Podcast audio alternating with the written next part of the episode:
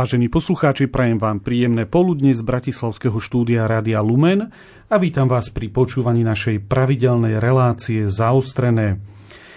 V nedeľu 4. decembra sa v Bratislavskej katedrále svätého Martina slávila sveta omša, ktorá mala špeciálny úmysel. Bola totiž obetovaná za všetkých zosnulých, ktorých darovanie orgánov umožnilo žiť iným. A práve o darovaní orgánov ako skutku lásky k blížnemu a transplantáciách budeme hovoriť v našej dnešnej relácii. Od mikrofónu z Bratislavského štúdia vám ničím nerušené počúvanie praje ľudovít Malík. V našom štúdiu teraz vítam hostí, dôstojného pána Roberta Holečka, kaplána v Horných Vesteniciach. Vítam vás v štúdiu. Pochvámeš Kristus, ďakujem pekne za pozvanie a pani docentku Zuzanu Žilinskú, primárku transplantačného oddelenia na Kramároch a hlavnú odborníčku Ministerstva zdravotníctva pre orgánové transplantácie. Vítajte. Dobrý deň, ďakujem za pozvanie.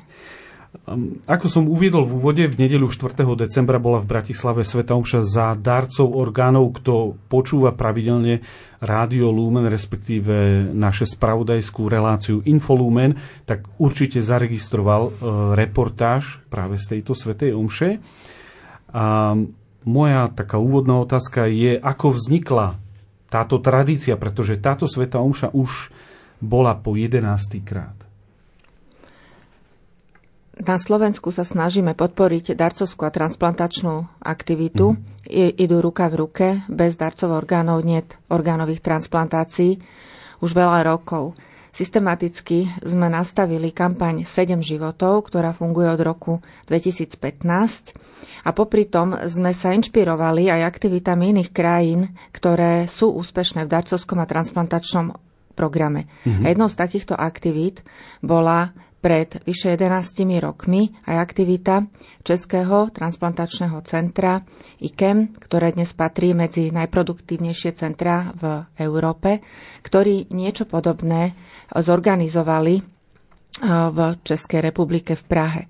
Veľmi sa nám to páčilo, zdalo sa nám, že je to také zadosť učinenie, respektíve naozaj prejavená vďaka všetkým tým, ktorí darovali orgány ktorí darcovstvo orgánov nebránili, ale je to vďaka nielen darcom, ktorí zosnuli, ktorí už medzi nami nie sú a e, ktorých orgány umožnili iným pacientom žiť, ale aj darcom živým, pretože na Slovensku funguje aj program transplantácie obličiek od, živé, od živých mm. darcov.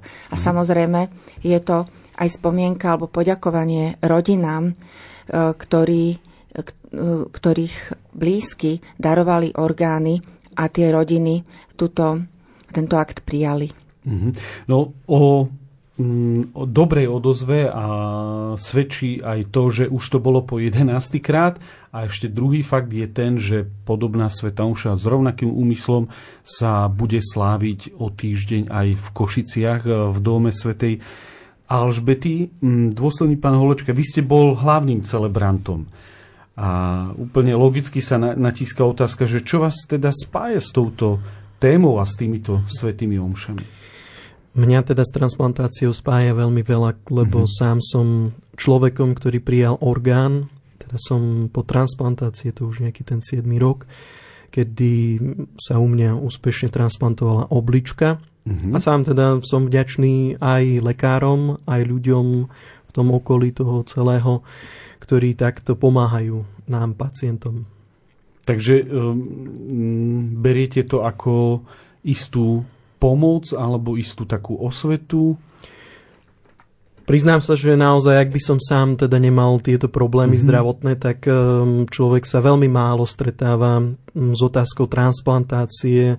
Niekedy sa aj ja ako kňaz stretávam s predsudkami, že teda telo má ísť do hrobu neporušené a rôzne takéto názory.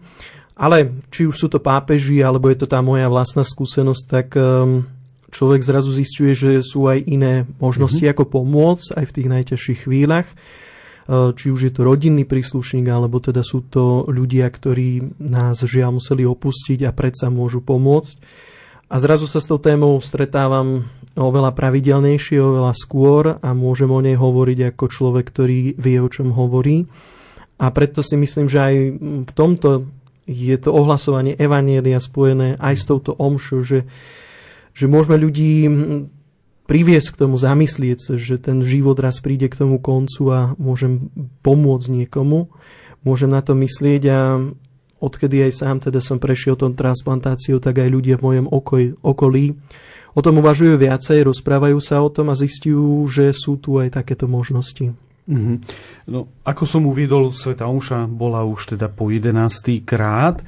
Okrem toho duchovného úžitku, tej modlitby za týchto darcov, ten duchovný úžitok a tie modlitby sú určite nemerateľné, ale e, zároveň Svete Omše e, sú aj takou e, informáciou, propagáciou darcovstva a aj transplantácií. Máte nejaké ohlasy na tie Svete Omše? Pouzbudilo to niektorých ľudí k darcovstvu orgánov?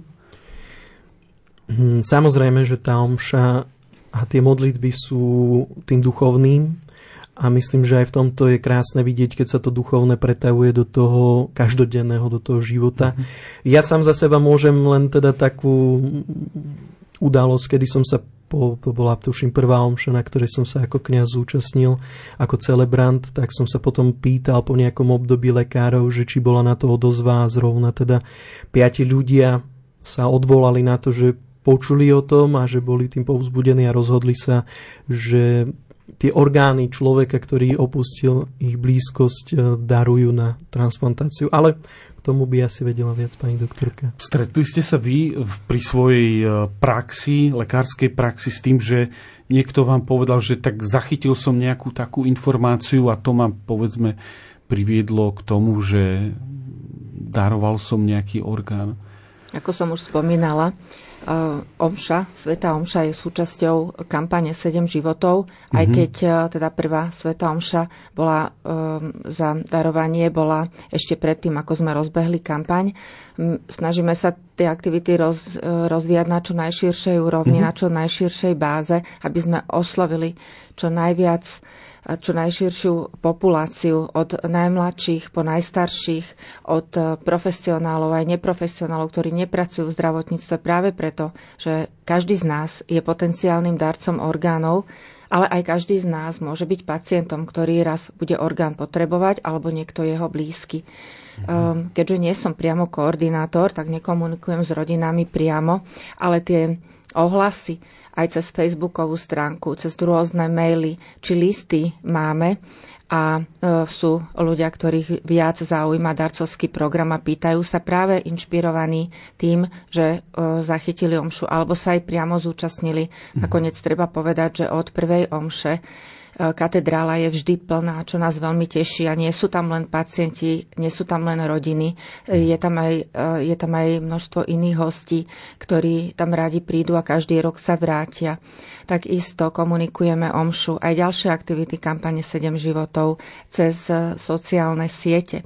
Máme stránku na Facebooku 7 životov, ale aj iné možnosti, mm-hmm. akým mm-hmm. spôsobom šíriť informácie a aj tam opäť e, dostávame odozvy a od svojho kolegu, doktora Chrastinu, ktorý je koordinátorom Okrem toho, že teda pracuje na transplantačnom oddelení ako nefrológ, viem, že čoraz častejšie sa stáva v uplynulých rokoch, že naozaj rodina prichádza k lôžku e, svojho zosnulého alebo teda pacienta, ktorý má nezvratne poškodený mozog už s informáciami, E, s vedomosťou o mm-hmm. takýchto možnostiach práve vďaka omši, práve vďaka kampani mm-hmm. a aj komunikácia v rodinách prebehla, čiže tá komunikácia pri lôžku pacienta je potom pre, pre lekára, e, ktorého úlohou je informovať rodinu o možnom odbere orgánov za, účel, tra, za účelom transplantácie oveľa mm-hmm. jednoduchšia a menej Áno. stresujúca.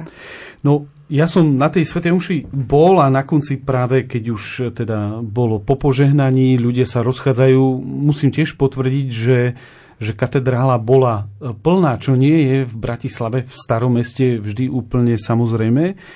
A rovnako som si všimol, že tí účastníci, tak ako to býva po Svetých Homšiach, sa vytvorili rôzne skupinky, rozprávali sa. Samozrejme, boli tam odborníci lekári, ale boli tam aj či už pacienti, alebo rodinní príslušníci niekoho, kto daroval e, niektoré orgány.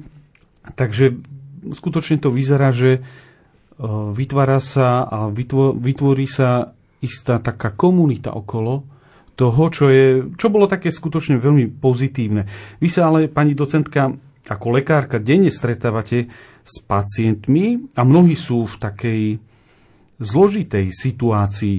Ako, e, ako lekárka môže sa človek nacvičiť, aby k tomu pristupoval na jednej strane profesionálne ako lekár, ale zároveň aj ľudský ako, ako človek, lebo sa stretávate s osudmi, kedy prípadný alebo potenciálny darca umiera teda časť rodiny umierajúceho človeka je v istom smútku. Um, ako sa to dá k tomu pristúpiť uh, tak, aby to človek mohol robiť? Mojou úlohou mm-hmm. je práca už s pacientom, ktorý mm-hmm. dostáva transplant, mm-hmm. ktorý ide na transplantáciu obličky Takže celkom nie som uh, zavzatá do komunikácie s rodinou, ktorá stojí pri lôžku. To je úlohou koordinátorov. Mm-hmm. Mojou úlohou je uh, zhodnotiť spolu s ostatným kolektívom na poradách spôsobilosť pacienta podstúpiť transplantáciu obličky. To je taká tá stresujúcejšia časť, pretože prichádzajú na konzultácie pacienti, ktorí by chceli podstúpiť transplantáciu obličky a našou úlohou je zhodnotiť ich zdravotnú aj psychosociálnu spôsobilosť. Mm-hmm. Nie každý pacient e, je v takom zdravotnom stave, že môže byť priamo zaradený na čakaciu listinu na transplantáciu obličky. Niektorí e, potrebujú podstúpiť ešte špeciali, špeciálnejšie vyšetrenia či zákroky. E, iní sú však aj takí, ktorí nie sú spôsobili zo mhm. zdravotného hľadiska túto liečbu podstúpiť. Toto sú témy, toto sú stretnutia, ktoré sú naozaj zložitejšie, pretože ten pacient nie vždy vie hneď na prvýkrát prijať to rozhodnutie, že teda do transplantačného programu pravdepodobne nebude, nebude. môcť ísť. Mm-hmm. Na druhej strane potom sú pacienti, ktorých vieme posunúť do transplantačného programu a tam je zase zložité odpovedať na otázky, kedy bude transplantácia. Mm-hmm. Transplantácia závisí od toho, či budeme mať vhodného darcu a či ten konkrétny pacient bude k tomu darcovi vhodný a vhodný e, v tom najlepšom poradí. Mm-hmm. No, snažíme sa motivovať pacientov aj ich rodiny, aby e, darovali obličku, pokiaľ sú možní, pokiaľ majú, pokiaľ pacient má vhodného živého darcu, aby k takejto liečbe e, sme postupovali, pretože to naozaj urýchli celý proces a vytvára samozrejme priestor pre ostatných, ktorí čakajú na obličku od mŕtvého darcu, že sa môžu skôr dostať k takejto transplantácii. No a tretia skupina pacienti sú tí, ktorí už transplantáciu absolvovali mm-hmm. a ktorí zostávajú v našom dispenzári a teda sú liečení. Sú sledovaní, liečení. A liečení a sledovaní priamo v transplantačnom centre. Mm-hmm. No, vy ako tiež pacient, ktorý ste absolvoval tú transplantáciu, e, ľudia, ktorí ju absolvujú, vnímajú potom, že, že bol to skutok lásky, de, de facto lásky k blížnemu, ktorý je najvyšším zákonom e, desatora, lás, láska k Bohu a k blížnemu. Vnímajú to tí pacienti? Určite to vnímajú. Ja teda mám za sebou aj príbuzenskú transplantáciu, uh-huh. kedy darcom bol môj otec a tam si to človek uvedomuje, čo e, dokáže tá láska medzi rodinou, čo dokáže človek obetovať alebo darovať aby pomohol, zvlášť keď, je to teda rodič a za to budem vždy vďačný svojim rodičom. Na druhej strane, ak um, nie je vhodný darca z toho rodinného prostredia, prichádza darcovstvo po, po niekom, kto teda umiera a rozhodne sa darovať orgány. U nás Platí to, že pacient nevie, od koho má obličku v tomto prípade. Mm-hmm. Čiže nie je to konkrétny človek ani v mojom, mojom prípade, ale predsa tá vďačnosť tam je a myslím, že aj k tomu je dobrá tá Sveta Omša si to stále pripomínať, aby sme to nebrali ako samozrejmosť, že to máme, že to tu je, ale je to niečo jedinečné, niečo výnimočné aj pre toho pacienta, predsa mu to uľahčuje ten život, skvalitňuje a dovoluje mu aj žiť. Mm-hmm.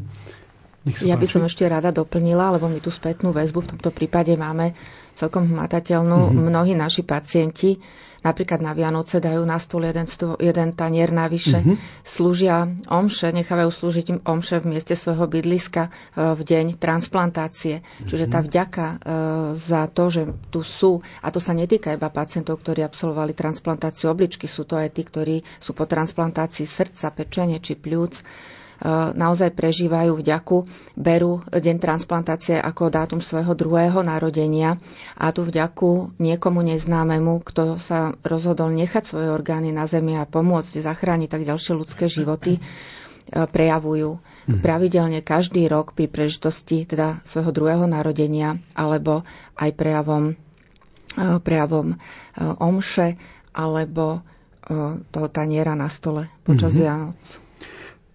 Hovorí docentka Žilinska, ktorá je hostkou v dnešnej našej relácii, v ktorej sa venujeme darovaniu orgánov ako skutku lásky. A ja teraz poprosím o krátku hudobnú pauzu. Že život a hojnosť, pokoj a radosť nad každým z nás do všetkých chvíľ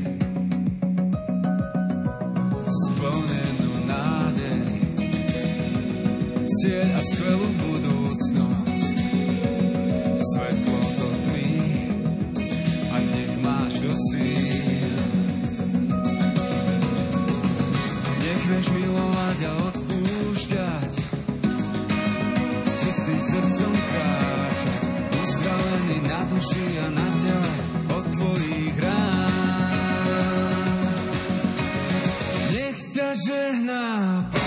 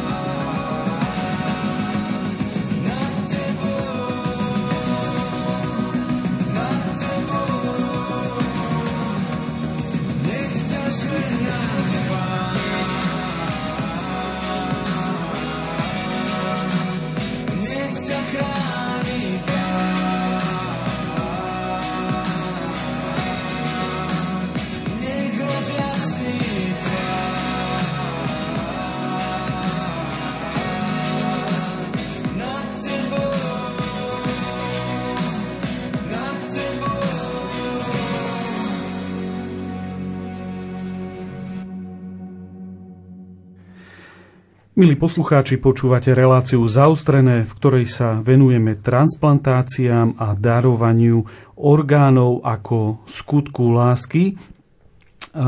Dôsledný pán Holečka, pozrime sa bližšie možno na váš prípad. Ako vlastne k tomu prišlo, že ste museli podstúpiť transplantáciu obličky? U mňa to bolo skrze chronické ochorenie obličiek, teda človek sa rodí aj s nejakou dispozíciou, s nejakými okolnostiami, kedy zlyhávajú obličky. Už ako malému mi zlyhala jedna oblička a samozrejme bežný človek dokáže žiť mm-hmm. ešte s tou jednou, ale diagnóza aj teda prognózy hovorili, že časom odíde aj tá druhá, čo sa stalo teda v 18 rokoch môjho života. Potom, keď človeku zlyhajú obidve obličky, nastupuje na dialýzu, tu by som rád chcel povedať a veľakrát ma o to aj pacienti prosia, že dialýza nie je liečba. Mm-hmm. Dialýza je niečo, čo udržuje toho človeka pri živote a preto jedinou liečbou alebo jedinou možnosťou pre takéhoto človeka je tá transplantácia. Kde teda aj v tých 18 rokoch ma, mi daroval obličku, ako som už spomínal, môj otec. Žiaľ, táto transplantácia sa z, nepodarila. Mm-hmm Príčiny sú rôzne, niekedy je to jednoducho e, tak dané. Mhm. Potom som opäť nastúpil na dializačnú dialýzu a neskôr prišla druhá, druhá transplantácia, kde sa tiež opäť objavili veľké komplikácie, ktoré zapričinili to, že museli si lekári vybrať, či záchrana života alebo oblička, tak obličku vybrali. A zase po nejakých dvoch rokoch sa mi podarilo opäť prijať už teda tretiu transplantáciu, ktorá sa už, chvála Bohu, podarila a odtedy nejakých tých 7 rokov žijem vlastne s touto obličkou. Vy ste kňazom Nitrianskej diecézy.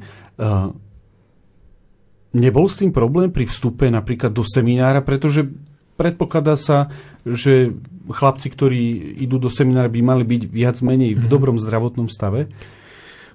Pamätám si, keď sme mm-hmm. písali s pánom Farárom prihlášku, alebo teda takéto ohodnotenie, odporúčanie, mm-hmm. tak sme naozaj si povedali, napíšme tam pravdu, mm-hmm. uh, lebo samozrejme pri vstupe do seminára sa hodnotí aj to zdravie, aj, aj tá telesná možnosť, že teda či človek dokáže zvládne vykonávať tú kniazskú službu. Uh, je to už potom na posúdení aj tých predstavených, mm-hmm. na posúdení pána biskupa, určite si k tomu pozývajú aj nejaké názory a súhlasili s tým, že, že teda nie je to problém.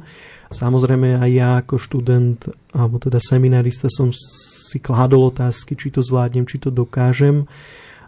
Stal som sa kňazom, snažím sa v tom zmysle toho zdravotného vykonávať to, čo najlepšie ako ide. A a nejakým spôsobom to obmedzuje vašu kňazskú alebo pastoračnú službu? Ja som vlastne už v seminári, keď som nastupoval, tak som chodil na dialýzu ktorá bola naozaj obmedzujúca, lebo je to proces, ktorý trvá 4 až 5 hodín, 3 krát týždenne. Čiže naozaj to človeka vytrhne z toho bežného života, zo so socializácie, vytváranie vzťahov, alebo aj to štúdium je náročnejšie potom. A vlastne tá tretia transplantácia sa odohrala v druhom ročníku, kedy som mm-hmm. musel aj prerušiť to štúdium. Vrátil som sa naspäť, dali mi tú možnosť, doštudoval som. A práve v tomto je, tak ako som povedal, tá transplantácia zachraňujúca aj život, ale aj navracajúca život, že tomu človeku umožní sa opäť naplno venovať tým aktivitám. Samozrejme sú tam isté drobné obmedzenia, teda sledovať si ten svoj zdravotný stav, mm-hmm. um, ale z môjho pohľadu sa necítim obmedzenie. To je výborné.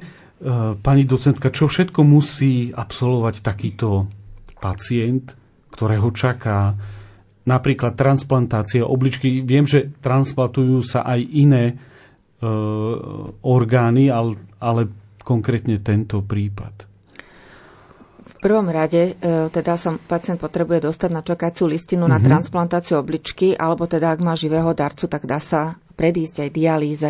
Tomu hovoríme preemptívne transplantácia, preto my tento program na Slovensku veľmi podporujeme a práve tento rok e, vyzerá, že bude takým historickým milníkom v počte transplantácie obličiek od živého darcu, mm-hmm. ktoré sa nám podarilo veľmi priaznivo systematickou prácou rozvinúť, rozbehnúť a blížime sa teda k tomu európskemu nadpriemeru. Takže e, to je veľmi pozitívna správa. No a po transplantácii obličky ešte kým sa na transplant na čakaciu listinu dostane, musí sa starať o svoj zdravotný stav, aj keď je zaradený na čakaciu listinu, pravidelne podstupuje vyšetrenia, pretože pravidelne prehodnocujeme zdravotný stav a spôsobilosť k tejto operácii, aj k samotnej chirurgickej operácii, ale aj k užívaniu imunosupresívnych liečiv, mm-hmm. ktoré oslabujú imunitu dlhodobo stavu kardiovaskulárneho systému, e, detekcie skrytých ochorení, hlavne infekčných a nádorových. A tento proces potom post, ostáva aj po transplantačnej mhm. starostlivosti. Mm-hmm. Po prepustení z nemocnice po transplantácii tá hospitalizácia môže trvať od niekoľkých dní, minimálne 7, 10, ale aj po niekoľko týždňov, dokonca veľmi komplikovaní pacienti zotrvávajú aj niekoľko mesiacov, ale to je našťastie zriedkavé. No po prepustení domov už, už potom je to znovu pravidelné sledovanie v transplantačnej ambulancii. V prvom roku je to každý mesiac. Mm-hmm. Naozaj veľmi precízne užívanie liečiv. Imunosupresia je vitálna. Tá, tam naozaj e, by pacient mal byť veľmi precízny a nezľahčovať liečbu, pretože skutočne môže dojsť k poškodeniu obličky alebo aj iného orgánu, ak je po mhm. transplantácii iného orgánu imunitným systémom.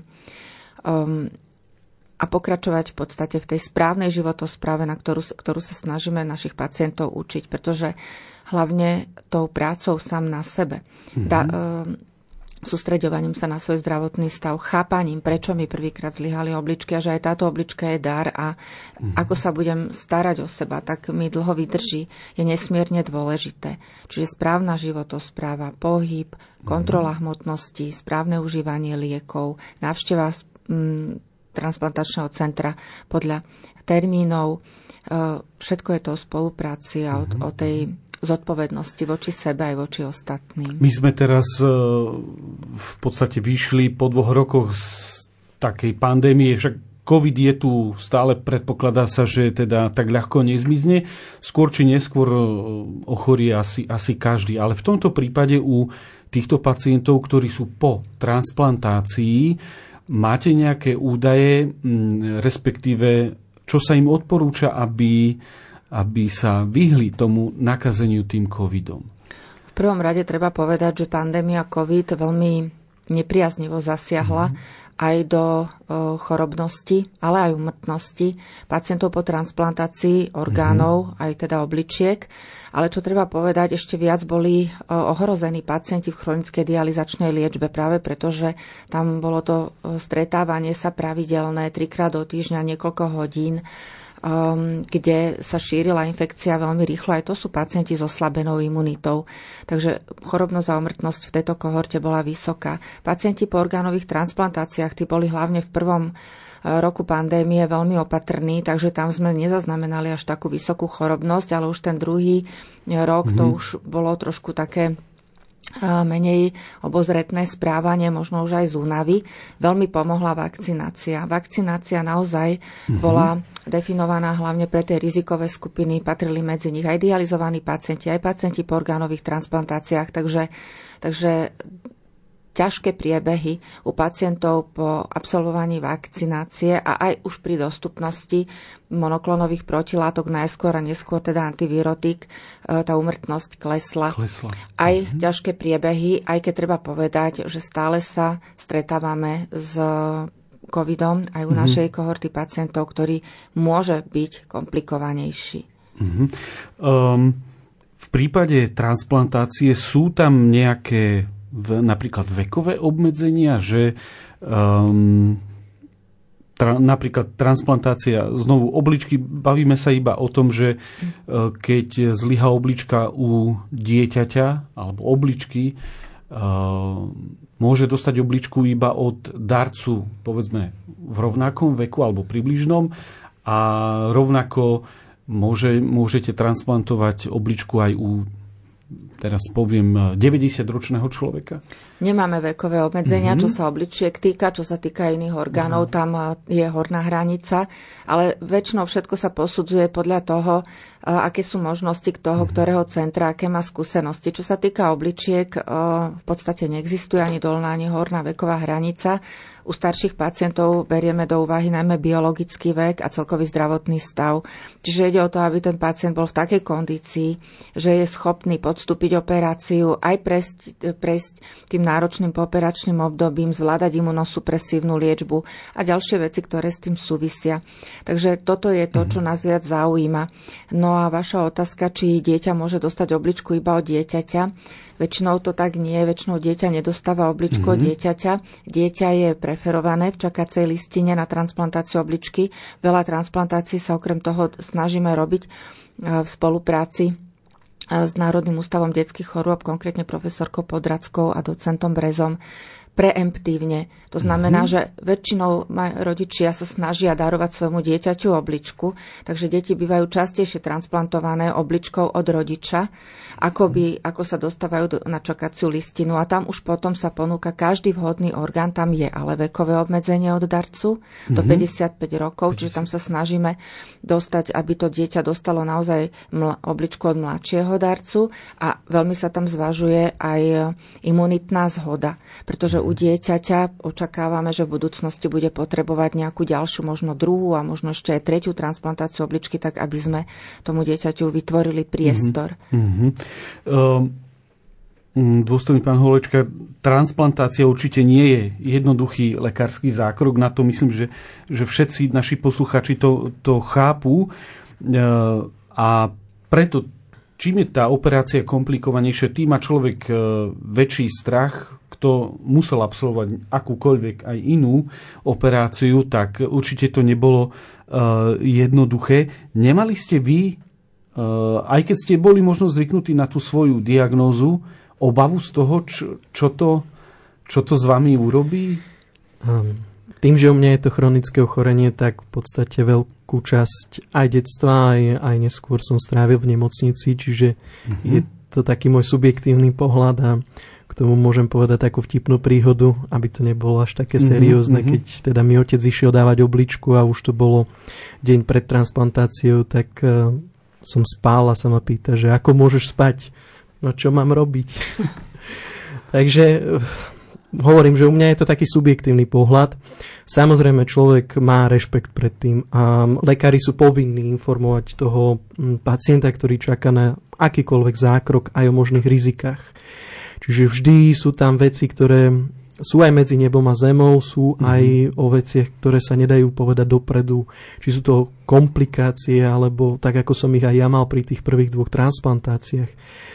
A aj ako človek zostávam človekom, ktorý prežíva aj ten strach alebo obavu, či to dobre dopadne, či to bude fajn. Mm-hmm. A v tomto chcem povedať, že veľkú úlohu zohrávajú lekári, ktorí sú aj tými nositeľmi tej nádeje, pre tých ľudí nielen tým úkonom, ktorý robia, ale aj tým, tým ako pristupujú k pacientom a tým sa vrac, vlastne vraciam aj k tej komunite, ktorá tam vzniká, že je to čas, ktorý aj ja ako pacient som strávil s ľuďmi, ktorí nepristupovali len ako profesionáli, ale aj ako ľudia. Mm-hmm. Čiže uvedomujú si, že ten človek, ktorý sa stretáva aj s ťažkosťami, ktorý možno aj prvýkrát v živote v nemocnici alebo ktorý má z toho strach, tak potrebuje počuť aj tie slova uistenia, ale zároveň zostať aj pred na tej profesionálnej rovine tej reality toho, že, že život prináša aj ťažkosti, ktoré, na ktoré sa nedá pripraviť, ale to nás nemá brzdiť. Teda ten strach je aj prirodzený, aj normálny, aj dobrý, lebo nás pozýva aj k tej zodpovednosti a k tomu prístupu, či už u mňa ako pacienta po transplantácii e, naozaj dbať na ten svoj zdravotný stav, alebo aj u tých lekárov naozaj pristupovať ľudsky. Uh-huh. Vynecháme teraz hudobnú pauzu, lebo máme pripravený ešte rozhovor s ďalším hostom, ktorý som urobil skôr. Oslovili sme teda nefrológa Martina Chrastinu, ktorý je hlavným transplantačným koordinátorom na Slovensku. Opýtal som sa ho, čo je jeho úlohou a ako to vyzerá s darcovstvom na Slovensku. Byť hlavný transplantačný koordinátor v podstate znamená metodicky, odborne um, po každej stránke vlastne viesť uh, všetku celú tú, celú tú sieť uh, transplantačných koordinátorov V každom centre je ešte regionálny transplantačný koordinátor. V každej nemocnici, ktorá má anesteziologické resuscitačné pracovisko, či už kliniku alebo oddelenie, je mm, nemocničný transplantačný koordinátor. To znamená, v prípade nejakých, mm, nejakých takýchto udalostí, ktoré povedzme zastavia alebo obmedzia ten transplantačný program, tak vtedy napríklad, to je, to je jedna z tých úloh, ktoré sme riešili napríklad naposledy a celkom recentne, že sme sa snažili opakovane po obidvoch vlnách, ktoré boli masívne, reštartovať e, a obnoviť alebo oživiť e, ten darcovský program po vlne covidu, kedy, kedy boli vyčerpané všetky kapacity e, anesteziologicko-resuscitačné, to spravé oddelenia, ktoré referujú týchto potenciálnych a potom aj reálnych darcov orgánov. A potom sú to ešte aj riešenie mnohých iných situácií, ako zabezpečovanie, ale ako globálne transportu, povedzme, vrtulníkovú dopravu a, a mnohé iné veci, implementovanie nov, nov, nových záležitostí zo sveta do, do tohoto našeho programu. Ako to u vás konkrétne funguje v praxi? Ste v práci ako nefrológ a zrazu vám niekto zavolá, že je tu potenciálny darca. Ako to pokračuje ďalej? V každom nemocničnom zariadení, ktoré má zabeštelovaný týto odberový program, funguje viacero, samozrejme koordinátor rozhodne to nie je na jednom človeku, to by sa nedalo ani v každom uh, tom transplantačnom centre viac tým, že napríklad Bratislavská univerzitná nemocnica, ktorá je um, pozostáva z Ružinovskej, z Kramárenskej, z Petržalskej nemocnice, tak v každej z týchto nemocníc je ešte osve ďalší koordinátor plne kompetentný uh, realizovať procesy s tým asociované a potom sú to aj rovnako ešte ďalší lekári, ktorí e, takto pracujú. Rovnako je to aj v Martinskej nemocnici, v Košickej a bansko nemocnici, čiže to není one-man show alebo záležitosť jedného alebo dvoch ľudí. Takže je to tímová práca. Ale povedzme, že je tu potenciálny darca, ktorý môže mať nejakú vážnu chorobu alebo prišlo k nejakej vážnej dopravnej nehode. Pre jasné pochopenie pre našich poslucháčov Nemôžete teda odobrať orgán potenciálnemu darcovi, keď je ešte živý. To je samozrejme, uh, živého človeka uh, neodoberáme orgány, samozrejme to je absolútne, absol, absolútne nepripustné a v tomto smere uh, rovnako vníma túto problematiku vlastne jednak zákony tejto krajiny, mm-hmm. aj zákony vlastne všetkých krajín a, a rovnako je to, má je to úplne kongruentné alebo konzistentné s tými morálnymi zásadami, ktoré povedzme hlasá aj rímsko-katolícka církev, tam vlastne nie je žiadneho roz, rozdielu. V podstate tie, tie zákony akceptuje napríklad rímsko-katolícka církev, povedzme tým, že si mm, svätý Jan Pavel II akceptoval smrť mozgu ako smrť človeka a rovnako potom aj e, ostatní ďalší dvaja pápeži, teda Benedikt XVI, aj potom, aj potom teda pápež e, František. E, chcel by som ešte teda povedať, čo je veľmi dôležité, e, že mm, vlastne tá smrť mozgu, alebo teda to, čo ste spomínali, že ten pacient musí byť mŕtvý, to je úplný základ a absolútne najdôležitejšia vec. Pacienta, u pacienta sa stanovuje protokol, mozgová, mozgová smrť. Tu stanovujú traja lekári, ktorí prídu s odstupom e, času dvoch hodín a potom prídu ďalší traja lekári, ktorí opäť ešte raz urobia tie isté vyšetrenia poctivé a ich mnoho tých vyšetrení a až potom v podstate sa spíše zápisnica mozgovej smrti. Ešte, a to je naj, najviac dôležité, tomuto predchádza samozrejme, že sa vôbec uvažuje o tom, už keď sa vôbec uvažuje o tom, že ten človek e, by mohol byť darcom orgánov, tak sa určite neuvažuje o človeku, o človeka, ktorý by bol ktorý by bol nejaký zdravý, alebo mm, nejak veľmi vážne chorý. My sa vždy o darcovi orgánov rozmýšľame, keď už vopred vieme, že ten pacient je e, veľmi, veľmi vážne chorý, ale to finálne rozhodnutie urobí až úplne nezávislá komisia, ktorá to buď potvrdí, alebo to vylúči. Na akej úrovni v porovnaní so zahraničím je darcovstvo na Slovensku? E, treba si povedať e, úplne úprimne, že e, darcovstvo na Slovensku posledný rok, ktorý by sa dal hodnotiť úplne objektívne, bol rok 2019, vtedy mm. nás nezasiahla tá pandémia ešte covidu a vtedy sme naozaj dosahovali mimoriadne dobré výsledky, prakticky porovnateľné s ktoroukoľvek, alebo, nie alebo s väčšinami teda krajín zo západnej Európy. Bohužiaľ potom prišla tá pandémia, ktorá zasiahla Slovensko dosť drasticky. V podstate sme boli v určitých obdobiach jednou z krajín, ktorá mala najvyššiu mortalitu, aj, aj chorobnosť, aj úmrtnosť na túto chorobu. Napriek tomu, napriek tejto pandémii sme sa vedeli vysporiadať pomerne dobre, hoci tie čísla ako absolútne alebo aj relatívne neboli také, aké by mohli byť, ale nezastavili sme transplantačný ani odberový program, boli sme schopní ponúknuť, aspoň teda určite Bratislavská nemocnica, ale aj iné, túto formu liečby e, našim, našim pacientom a e, tie čísla, ktoré boli síce v, áno, v tých absolútnych číslach sme trošku klesli, ale, ale teda mm, porovnaní povedzme s niektorými oblastiami e, Talianska alebo Španielska sme vôbec nezastavili ten program. E, naša nemocnica ďalej išla. Čo môžeme podľa vás ešte lepšie spraviť na Slovensku, čo sa týka darcovského programu? stále je to len edukácia, je to stále, povedzme si úprimne, stále, stále je to vec, ktorá je tá, tá smrť človeka, lebo to je základ toho celého programu, že tam ten človek musí byť mŕtvý. Vždy je to téma určitým spôsobom tabuizovaná, ona je opradená tou rúškom e, toho támstva, aj keď tá smrť je nevyhnutná a v podstate stretneme sa s ňou úplne všetci bez ohľadu na majetok alebo postavenie spoločenské alebo ostatné atributy života. A mm, tu by som napríklad chcel rozhovor sa poskytuje teda kresťanskému rádiu a uh, tu by som chcel zdôrazniť v podstate tu, napríklad aj, aj táto platforma je spôsob, akým šíriť tú, uh, to dobro, ktoré, ktoré v podstate je tou esenciou transplantačnej medicíny, pomoc tomu blížnemu, keď už iný zomiera. Uh, sú s, týmto, s touto formou liečby, hoci pre niektorých, môže vyzerať tak nejak tajomne, mm-hmm.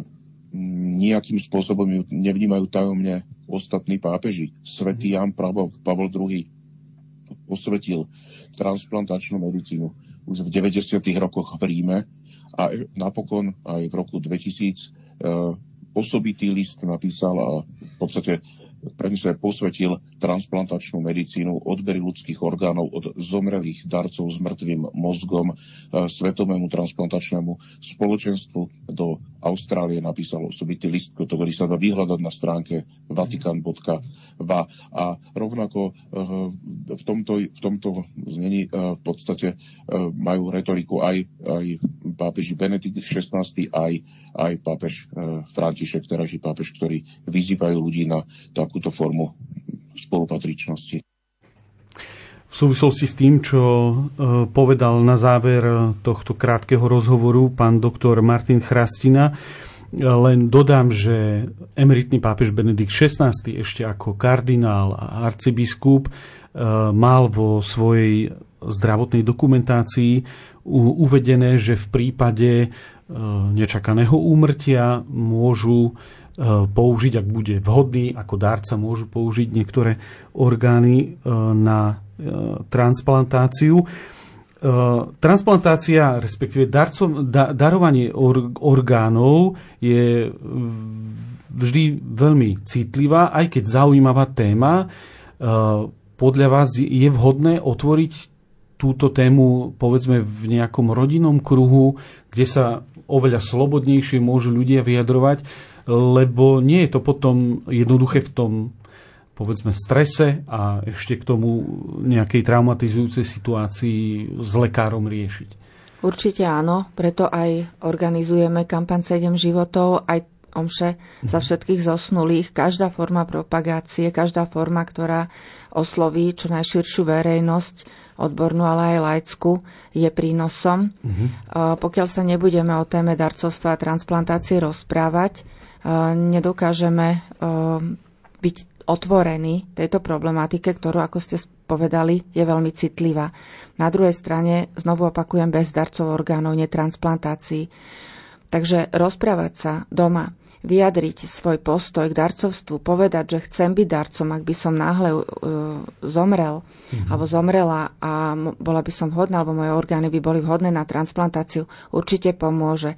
E, svoj názor treba prejavovať a pomôže to pozostalým, ktorí mm-hmm. sa ocitnú pri lôžku potenciálneho darcu svojho blízkeho a budú konfrontovaní s lekárom, ošetrujúcim lekárom o ďalších plánoch, o tom, že ten pacient má poškodený mozog nezvratne, teda mŕtvý mozog a že je možné použiť orgány na transplantáciu. Určite to pomôže. Čím viac sa budeme mm-hmm. o mhm. tejto téme rozprávať, tým viac budeme túto myšlienku šíriť a uľahčíme tie ťažké posledné chvíle pozostalých. Uh-huh. A vy uh, stretávate sa vo svojej pastoračnej praxi, v pastorácii, v rozhovoroch s veriacimi. Kňaz zvyčajne za svoj život vymení niekoľko farností s touto otázkou? Práve preto som aj teda rád, že sa slúžia tieto sveté omše, lebo bežne, ako som už to povedal, človek sa túto tému neotvára. Uh-huh. Ak sám sa s tým v živote nestretne, len veľmi ťažko k tomu hľadá informácie, veľmi málo ho to zaujíma. Tomto zmysle robia aj lekári, aj teda ja ako kniaz tú propagáciu, kedy veľakrát skrz ten môj životný príbeh alebo tie rozhovory, kedy ľudia zistia, že zrazu je tu niekto v mojom okolí po transplantácii, tak otvárajú túto tému, otvárajú tieto otázky a tak ako som to povedal aj pri tej Svetej Omši v kázni, že teda život človeka má aj svoj koniec a kresťan je človekom, ktorý myslí aj na ten, tak um, práve aj táto otázka tej transplantácie, toho, čo keď odídem, mm-hmm. je možnosťou, ako prejaviť aj tú kresťanskú vieru, kresťanskú nádej, lásku. Tak ako to povedal aj pán doktor Chrastina, ako k tomu vyzývajú aj pápeži. V tom je asi najznámejší Jan Pavol II a ten jeho výrok, že teda neberme si orgány do neba, zem ich potrebuje viac. Mm-hmm. A ešte jedna uh, rýchla uh, otázka, rýchla odpoveď na záver. Uh, napríklad v tom Nemecku človek musí to písomne e, prejaviť do zdravotnej dokumentácie, že chce v prípade náleho umrtia, aby, ak bude vhodný, aby jeho orgány boli použité na darovanie, na transplantáciu. Ako je to teda na Slovensku? Slovensko patrí medzi krajiny, ktoré pracujú na e, podklade princípu predpokladaného súhlasu, ktorý je mm-hmm. zakotvený v zákone, transplantačnom zákone. Takže každý z nás je darcom, pokiaľ za svojho života e, písomnou formou neprejavíme alebo sa neregistrujeme do registra nedarcov, ktorý spravuje Národná transplantačná organizácia. Takže e, toto je určite protransplantačné nastavenie. Využívajú to aj krajiny ako napríklad Česká republika, Rakúsko, Španielsko, Chorvátsko a mnohé iné. Určite to pomáha programu. Na druhej strane z etického hľadiska vždy komunikujeme s rodinou, mm-hmm. informujeme ju o plánovaných krokoch a snažíme sa, e, aby tá atmosféra a ten koncenzus bol dotiahnutý až do toho záverečného konca.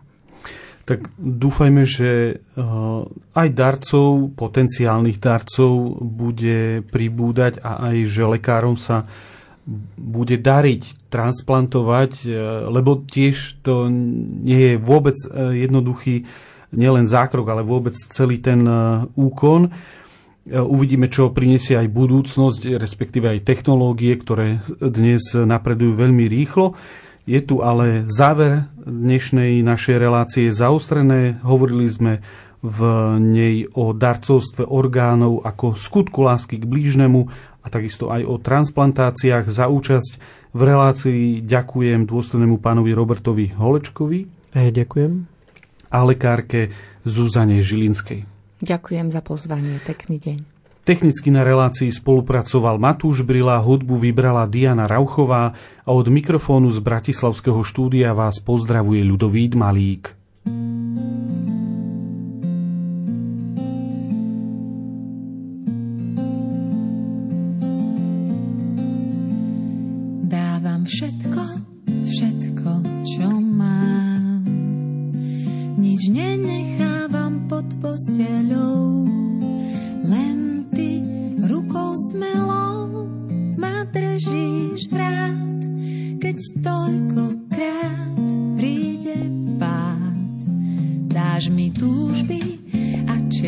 čaj.